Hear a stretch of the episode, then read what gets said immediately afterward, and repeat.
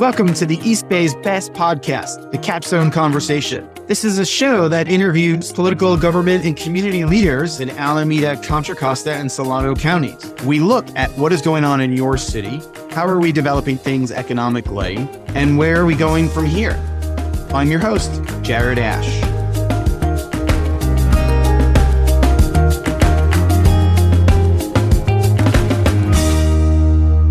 Hey, thanks everybody for listening. My wife and I are doing a costume drive to help homeless kids in shelters right here in Contra Costa County. Uh, the costume drive will benefit about 80 kids at Shelter Inc. here in the Concord area.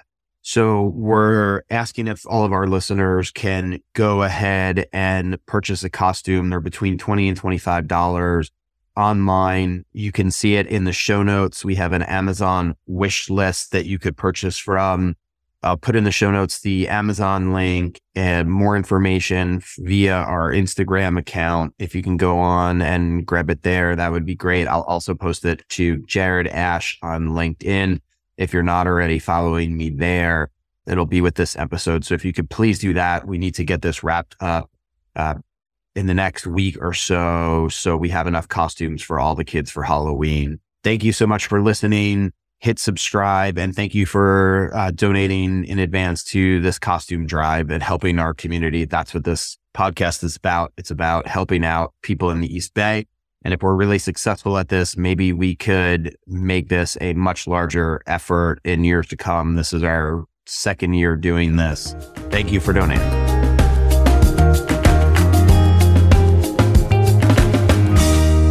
Welcome to the Capstone Conversation. I am your host, Jared Ash. Today, we are venturing to our first interview in Solano County with Rick Vaccaro, a council member uh, from the city of Fairfield. And we're going to learn about what is happening on that side of the bay and what's going on. And when I was reading Rick's bio, he has a unique background compared to most typical politicians.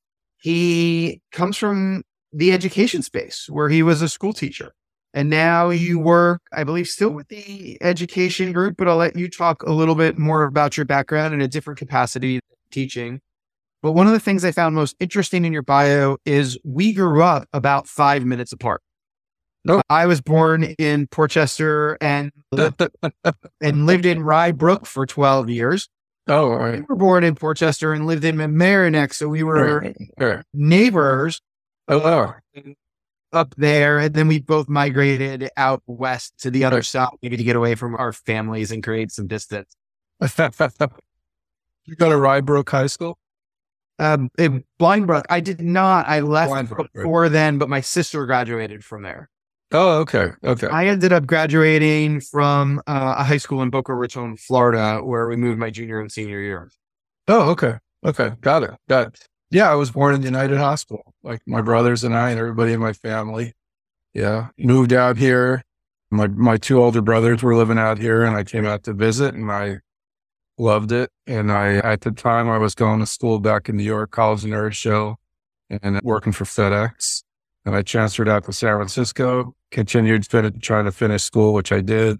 And then from there, I started teaching and became a school administrator at my wife's old school, Armijo High School in Fairfield. And then my kids actually graduated from Armijo. I, I went back as principal. I left for a year to go to elementary school and then came back as principal and then finished up the County Office of Education. I ran the court and community schools for 10 years.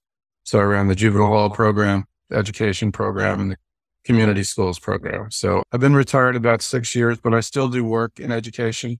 Uh, I work for Touro University out of Vallejo, and I work with uh, teachers and administrators who are trying to get their uh, credentials cleared. Yeah, so I'm still very involved in, in education. Yeah. And I do real estate on the side. so I guess I'm not really retired. And I'm a city councilman. So I guess I'm really not retired. That's like the biggest volunteer position, right? For the amount of hours you you put in for your city and your community Yes. to do that work. It uh, Oh, just, just before we start, let me just say too that I never had a desire to be on city council. I was appointed back in 2008 when our young councilman was killed, Matt Garcia. Matt was a student of mine at Armijo and also a friend of my, both my kids graduated high school with my daughter. When he was killed, his family asked me if I would take a seat on the council. So I went for it. I got it. And I was, my original plan was to stay three years that to finish his term. And then one thing led to another. And I keep getting reelected. Probably, I always say because I'm not a politician, because I'm an educator and people know that. So I think they trust me to a certain extent, which is good. So I never thought I'd be on council for 15 years ever, but um, I've enjoyed it. I've gotten to meet a lot of different people. I've gotten to get more involved in business and other things that I wasn't before being in, in education. Um, so it's been, been a great experience. It really has been. Yeah. So 15 years in, you're not a politician yet. How long do you have to be in before you become a politician?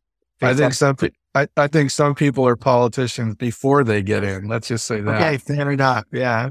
The hard, the hardest thing for me to do is campaign. I, I don't like campaigning. I don't like knocking on doors and, and asking people to vote for me. I think that's really difficult for me to do, but I do it anyway because you have to. But yeah, I just feel like if people think I'm doing a good job, they're going to vote for me. And if they don't, then they won't. But I know there's work. I've put in a lot of work when I campaign. I just don't like it. It's just some people love it. I like serving better, you know, than campaigning. Some people like the opposite. They like campaigning better than serving. So. The, it, it's, it's a principle that you're giving back in, in service to your community, right?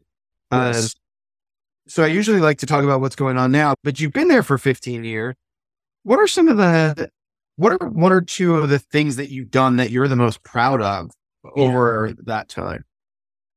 Well, I think one thing, a couple of things. I think I've been an advocate for youth since I got on the council because that's one thing that I know Matt was only 22 when he was killed. And I know that's one thing that he really wanted to do was to empower the youth in our city. I think I was able to do that because of my job, because I had so many connections with the young people in the city and their families. So I'm really proud of some of the young people that I've mentored that have become leaders in other fields, I guess you could say in the city. That's one thing. Um, the other thing is, that everybody knows California has a growing homelessness problem. And a few years ago, my wife and I went down to Placentia, California to visit a shelter navigation center. And it was a model for what to do with the homelessness issue. I took that model back, worked with a couple of people in the city about, Hey, let's get, let's try to get something like this together, more of a regional approach. Started out with very informal conversations with two of us and, and Dawn Labar, who used to work for the city, and then Nolan Sullivan in, in, Vacaville and a couple others. Slowly, we were able to get Benicia involved, Suisun City involved, then Vallejo jumped in, which was really important because Vallejo is the largest city in the county. And then finally the county jumped in. And then from there, it kind of blossomed into a uh, JPA. And so we're right now, we meet once a month. And I'm not going to say it's been really smooth because it hasn't been because we're really, we need staffing because funding is an issue. So that's where we're trying to come. And we have a meeting tonight, in fact. And I'm sure that's going to be probably one of the main topics. But I think we, we've been able to look at the issue from a regional perspective um, and say, hey, we need all our partners in the county to help out. And uh, in this right now, economically, things are tough all over. I think every city has a real budget issue right now. I know Fairfield does, and I'm not saying anything that's a secret. We do in our, you know, we've, we've said it. Sales tax revenues down. There's a lot of reasons why. So that's one thing I, I really want that to be something I can look back on and say, Hey, I, I did make an impact on that. I think that one thing that I've always said too, that has, as a school administrator, and I believe the same thing as a uh, council person, is that if you can change the culture of where you're at and make it a positive, make a positive statement, then you can look back. And I feel like at the schools I worked with, every school I worked at, I think I really did make a positive impact. And I could look back and say, okay, we got a WASC accreditation, this. And then for the city, I, I want to be able to look back and say, Hey, we got this started and we got this homeless committee started and, or look back on some of the young people that I used to work with who are now become leaders. I sit on, I sit on the Fairfield Sewer District And three of the people on that sewer district were former students of mine. And now they're council people in Suisun City. So it's kind of neat to see that and to be able to talk to them. They'll call me and say, Hey, what do you think about this? So it's, it's nice to be, that's sort of my passion is to really mentor younger people who want to get into a leadership role and tell them about there's pitfalls involved, of course, because not everybody's going to like you. Not everybody's going to. I'll give you a quick example. When I was running for council in 2011, my son, our son Nick, was helping us. And um, he was knocking on doors and he, he called me up on his cell phone as we're uh, in different areas in the city. And he said, Dad, this guy just said really nasty things about you. and I said, well, just ignore it. He said, I can't ignore it. And then he took, and he didn't want to do it anymore. And I didn't blame him because it's family. My wife says the same thing. It's like, that's something that it's too close to home. For me, it doesn't bother me. People want to yell at me. They, that's fine people come to our council meetings and yell anyway. So you have to get used to that. You have to get used to that. During the summer of social justice in 2020, that was a very difficult time to be on a council because people were angry and they had a right to be angry. People were angry and really your job was to listen and just listen to people. And a lot of the people that were angry were young people. So to me, it was a good opportunity to hear what they had to say it was, but uh, but it was a hard it was a hard time. It really was. People took aim at certain organizations, council, police. It was hard. The episode that's airing the week before this one is with Walnut Creek Council member Kevin Wilk and Clayton Councilwoman Holly Tillman. And they're going they're in that episode talking about hate and anti-Semitism some marks, remarks that were made even more recently against Kevin, death threats against him, death threats that Holly has faced. And we're just going to be talking about how people can be more aware. And it's okay if you want to disagree, but these, a lot of these people were actually coming from out of state. Um, right. Via Zoom and participating, and it, it just hurt participation for everybody else. And um, mm-hmm. Somebody actually asked me on a panel recently who a non family member had a big influence on who I became. And I named my elementary school principal, who I should also say lived two houses down, and his daughter was my babysitter as a kid. But I grew up in a small town. There was like 30, 40 people in my grade. While I was in outside of New York City, we were in a big metro area. It was a small town, small school. And he was just this bigger than life man who just was there to help you. And I remember like I left a book report at school one time and I needed to work on it on the weekend and he would open up the school. Mm-hmm. He's like, no, look, he's like, yes, you made a mistake, but you're clearly going to learn from this. And he's mm-hmm. like, what I want you to take away is I want you to get the work done because you're willing to do it. Right. Uh, and just little things like that. He really just influenced me to be a better person overall. Mm-hmm. So I appreciate that you've done that for your students. Uh, yeah. Well, I had a similar experience with a, a teacher back in New York. Same kind of thing. We, I basically didn't go to school the second half of my sophomore year. Cut class a lot. It was not doing very well. The whole thing. Got into a program my junior year with a bunch of people that just like me who were not going to school and doing things we shouldn't have been doing which was pretty easy to do back then, right? Same thing. Special teacher, Doug Finocchi. I'll never forget him. Changed my life. Changed, changed a lot of our lives because he was so hard on us, but he was so compassionate too. And, and I made sure that I touched base with him after I became more successful and told him it was really up to, it was him that did it. So that's why I think education is so, so powerful. And you just never stop teaching once you've got into it. So let's talk. I want to pivot to more about this homeless initiative you guys are working on in the JPA. Right. Talk about some of the specific steps or actions you guys are looking to take to solve a problem. Right. Well, for, first of all, I don't think I don't think the problem will ever be solved. I think you just have to try to work on it and work with it. And I think one thing we're really trying to do is get more outreach into the encampments get more uh, mental health workers out there. I think my whole thing, and our, our, I know some of my colleagues on the JPA feel the same way, is that look, not everybody who's homeless wants to come into a shelter. They like the freedom. They like the lifestyle. They like the fact that they, they don't have the answer to anybody. I think that's why it's really important for us to go into those encampments and say, Hey, if you did come to the shelter, if you did come to our navigation center, and maybe we can educate you more on why this is a good idea to maybe be here and maybe help you get a job or get, get you permanent housing. Uh, I think the one of the big issues is a lack of education. I, I was just at California League of Cities for three days and I sat in on a, a session that the city of Rialto did on how they're working on their homeless issue. And it's exactly that, where they're going out and they're talking to people, they're talking to these people and saying, Hey, how can we help you? We're not forcing you to do anything, but how can we help you? And I think that's the key. I think if I understand I understand the frustration of a lot of our, our citizens who want to just go in and sweep everything up and say, get rid of these shelters. We don't care where they go. Drop them off in the next city, which was ironic because I think that used to happen sometimes to Fairfield. yeah, but I think that's that's something that we really want to do. Another thing is our navigation center, Shelter Solano, we have to get that going as far as, you know, truly being a navigation center where people can come in and, and you can help them maybe their, their next steps in their life. Because if you just have a day center where people are just dropping in, and that's fine. I think that's great. Dropping in and then leaving. And then maybe you don't see them for three or four days. The shelter that I saw down in Placentia, which I think I would love to do, is where that's where they live and they have their space. They could go out and work, but they have to be back at 5 30, 6 o'clock every night.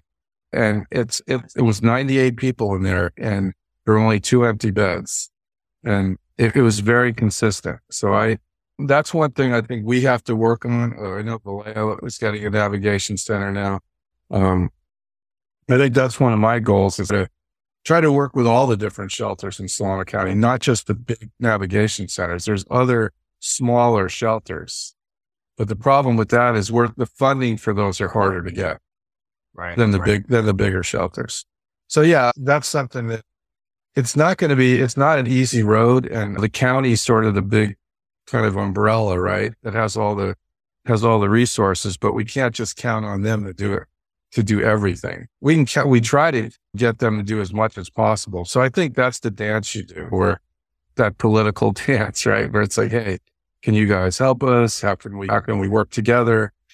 I think we're making strides right now and not as fast as I'd like.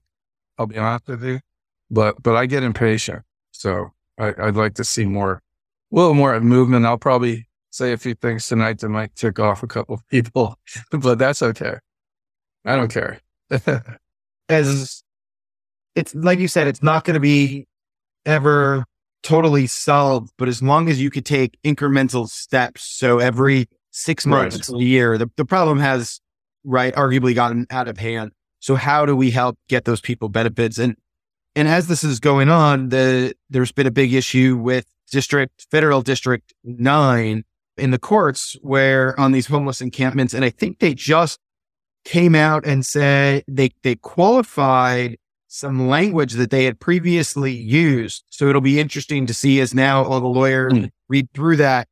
And it, it says if you're, and I'm not a lawyer and I'm not a homelessness expert on this court case, but I think they were saying if you're offering the people the education and the opportunity to go somewhere and they're still refusing it, then you might have the ability to help clean up their area and move them to a safer area where for the last three or four years, that's just been banned. I, I don't know if you're following that at all. But yeah, I think you're, that's hundred percent right. Yeah. I think that uh, from what I understand, and I know this is on the books for a little bit where if you have the space for these people and they refuse, yeah, then you can say, well, then you have to go. And, and really there was there, that was kind of, and I'm not, and I think that's good in one way but in another way, I think that you still need to do that outreach. You know, yeah. you still can't, you still can't just say, Hey, we have a shelter. We have a bed for you. You coming or not? right. And if you say no, then get out of here. To me, it's like, if you have somebody who's in an encampment and they're from Tucson, Arizona, going to throw that out there. and you work with that person and maybe you say, Hey, how would you like to go back? maybe we can reunite with a family member. And that does happen. And I can see that happening more. But, but you're right though, that the ninth circuit, that was the Boise rule. That was, we're all real familiar with that. We definitely need some teeth. And I think that if that's going to be the case, and I, I think it is the case where we can say, okay, we have a bed for you. Say somebody's just being really belligerent about it. That's a different story. But I think somebody who clearly has some mental health issues, physical issues, you have to work with those people before you, yeah, before you tell them you have to go. And you still have to have a place to go, right? You can't, they're just going to move to the other side of the street the next day. So that's correct. Right. You got to have a plan. Okay. Let's pivot and talk about downtown Fairfield. You guys have a lot going on. I yes. about economic development because I do some economic development consulting and community outreach. Mm-hmm. Talk about the downtown rejuvenation. You guys have some really cool things happening there in Fairfield. We do, yeah. The Heart of Fairfield plan, which was stalled for a long. I shouldn't say. Well, yeah, it was kind of stalled, and I was kind of the big one of the bigger proponents from the council saying, "Don't bring this back six months later with the same thing." I want to see movement downtown. So I think one thing the city's doing is it's making it easier for uh, you know people to come in and start like a business, say a small restaurant or a brewery or a, a coffee shop. I think we we provide more impetus for them to come in than other cities. Our fees are better. Right now, we've made a lot of changes to downtown because we really need to get that going. I think our council truly, that is one of the main things that we talk about at our workshop. When I first moved to Fairfield or when I first started coming to Fairwood, Fairfield 41, 42 years ago, because my wife was born and raised in Fairfield. So we'd come up and see her family. Um, and it was still a very small town environment. And the downtown was pretty vibrant. We had a couple of really good restaurants, um, bakeries, coffee shops, uh, store. It was just, it wasn't dynamic. Okay. But it was still like a small town downtown area. And then over the years, it deteriorated. Why? Who knows? Recessions, businesses leaving, nobody coming back in. I think finally the city leaders felt like, hey, this is, we have to get something going down here. So now we have new restaurants coming in, which is, which are exciting because we have nothing down there. Some new retail. Our community person, Christine, is doing more festivals down there. We had our tomato festival recently, which is huge. It's a weekend thing where thousands of people come in from all over. We've had a, a blues and brews festival. Uh, we have our Thursday uh, afternoon uh, market just more things. I think uh, October 7th, there's a Sacramento does that dinner on the bridge where they're right, they close the bridge. So we're doing it right in the middle of downtown where there's tables and kind of a farm to fork thing. Uh, some of the local wineries provide the wine. The restaurants downtown provide the food. It's a fundraiser. So it's, yeah, we're doing, we're really working on downtown and I'm seeing the difference now. You know? So, so one, it sounds like just a focus, right? A commitment from the council and city staff and some other organizations to pay attention to it. Sure. It sounds like you've reduced your fees for permits compared to your neighboring cities. What about time to permit? That always comes up in places, right? How do you feel like you're competing on that or what improvements have you seen there?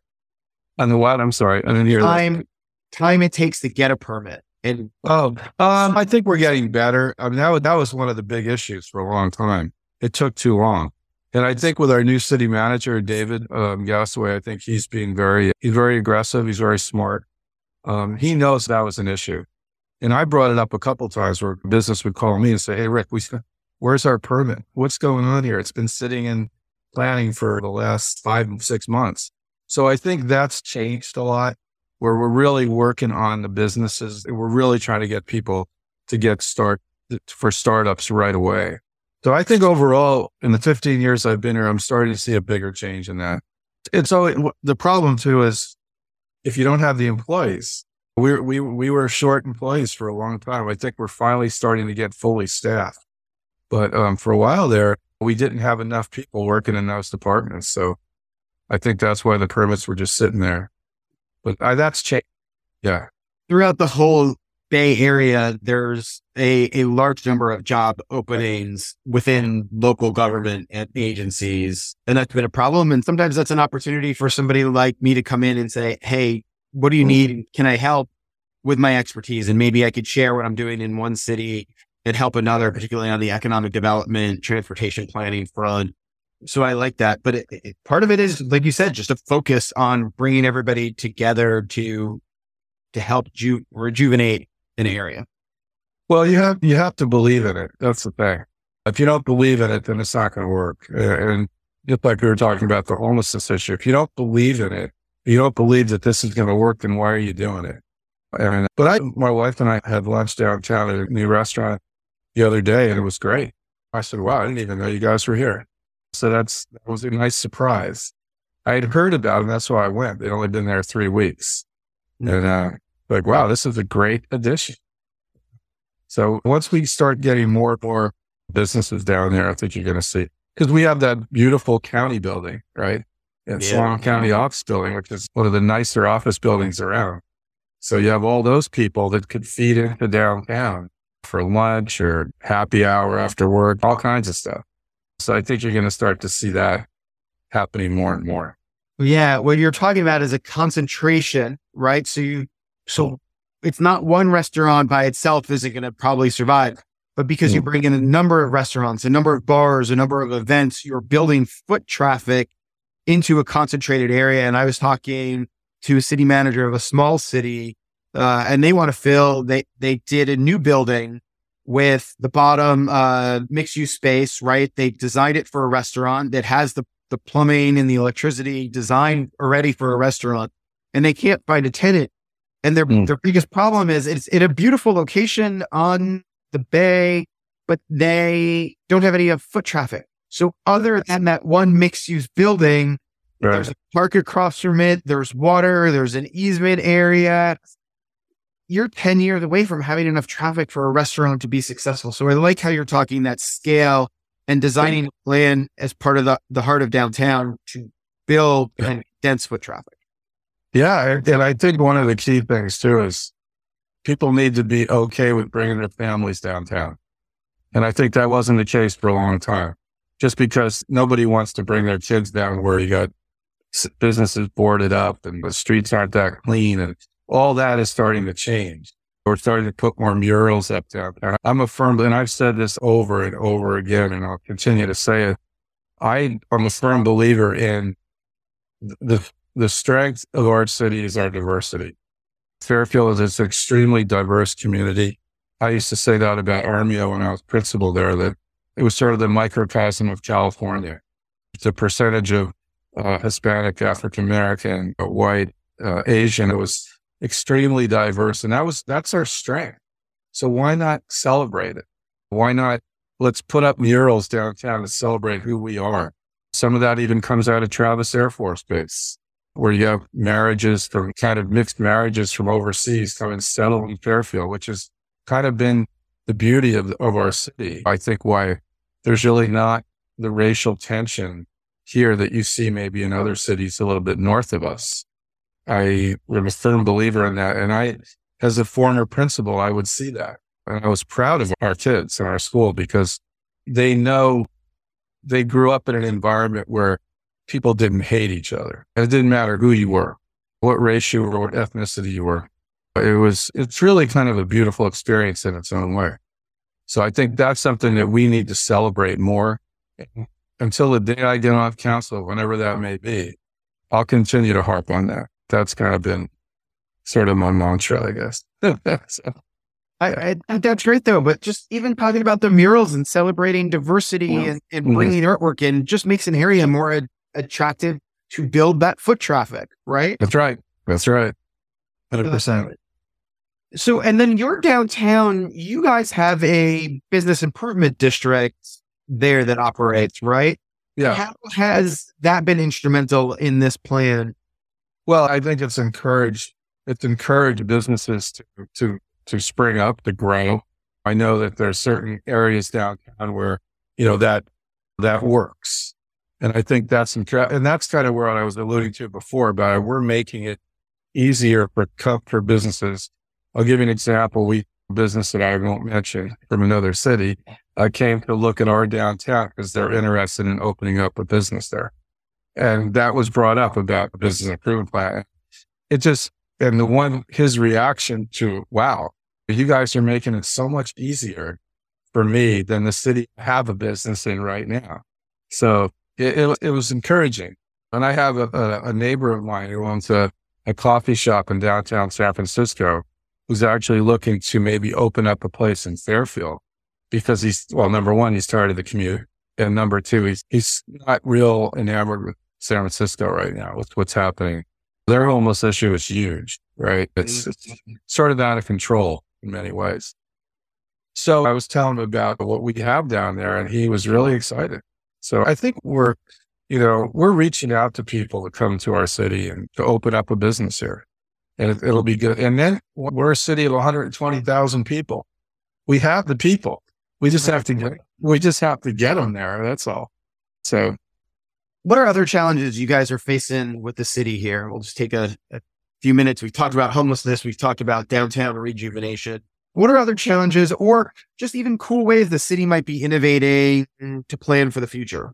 Well, I'll just stick. Uh, our big challenge right now is our budget. You know, that, that's our big, and whenever it's a budget, then it's also labor, right? And we, back in 2000 and did the recession, or I got on in 08, so around 09, 10, everybody knows the recession hit and it was horrible. It was terrible for us. We had to lay off people, not, we really more than lay off people. Most of our employees took a 10% pay cut and they understood.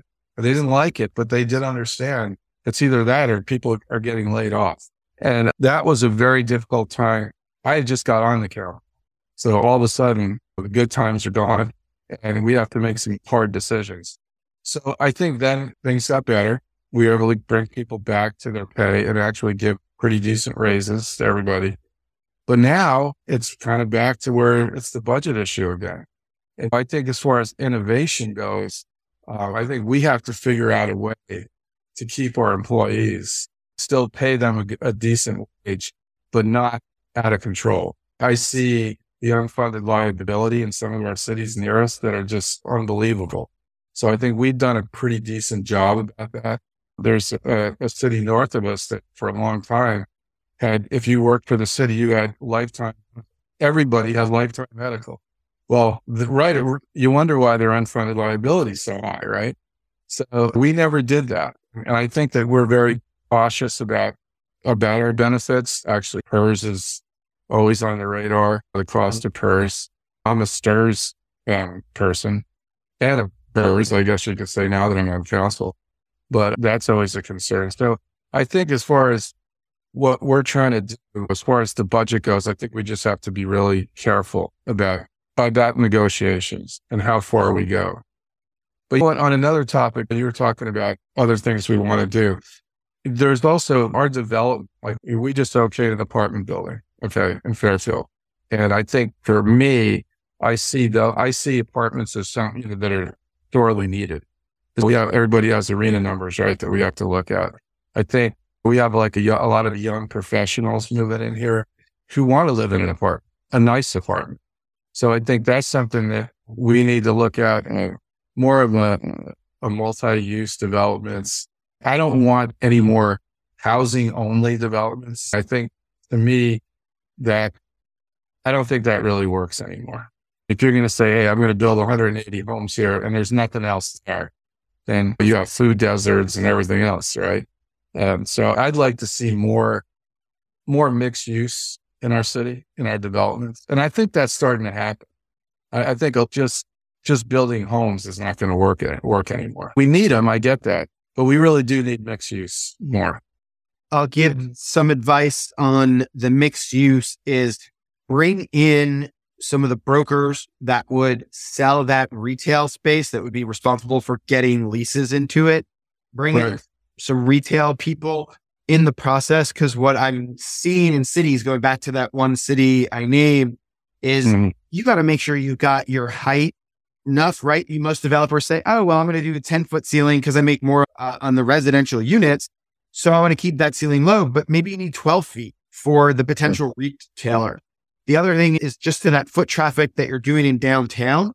Right. Don't expect just because you have one apartment building and a couple people that live above it, you're going to get a great coffee shop there. You have to have enough concentration still outside of that building for the coffee shop to mm-hmm. be successful. So just some things to keep in mind and, and bring in those partners from the community, from the chamber, some of those restaurateurs or a coffee shop owner that's been successful in another location to say, Hey, I'd love to just get your thoughts on this. Come tour it with our community development director. Cities often overlook that. So yeah, I think we're trying to do that. You're right though. If we're gonna if we're gonna do that, we need to people are experts in the field to come in and help us. Right. We have some pretty good economic developers, development team right now. So they do a pretty decent job, but we could always use the help, right?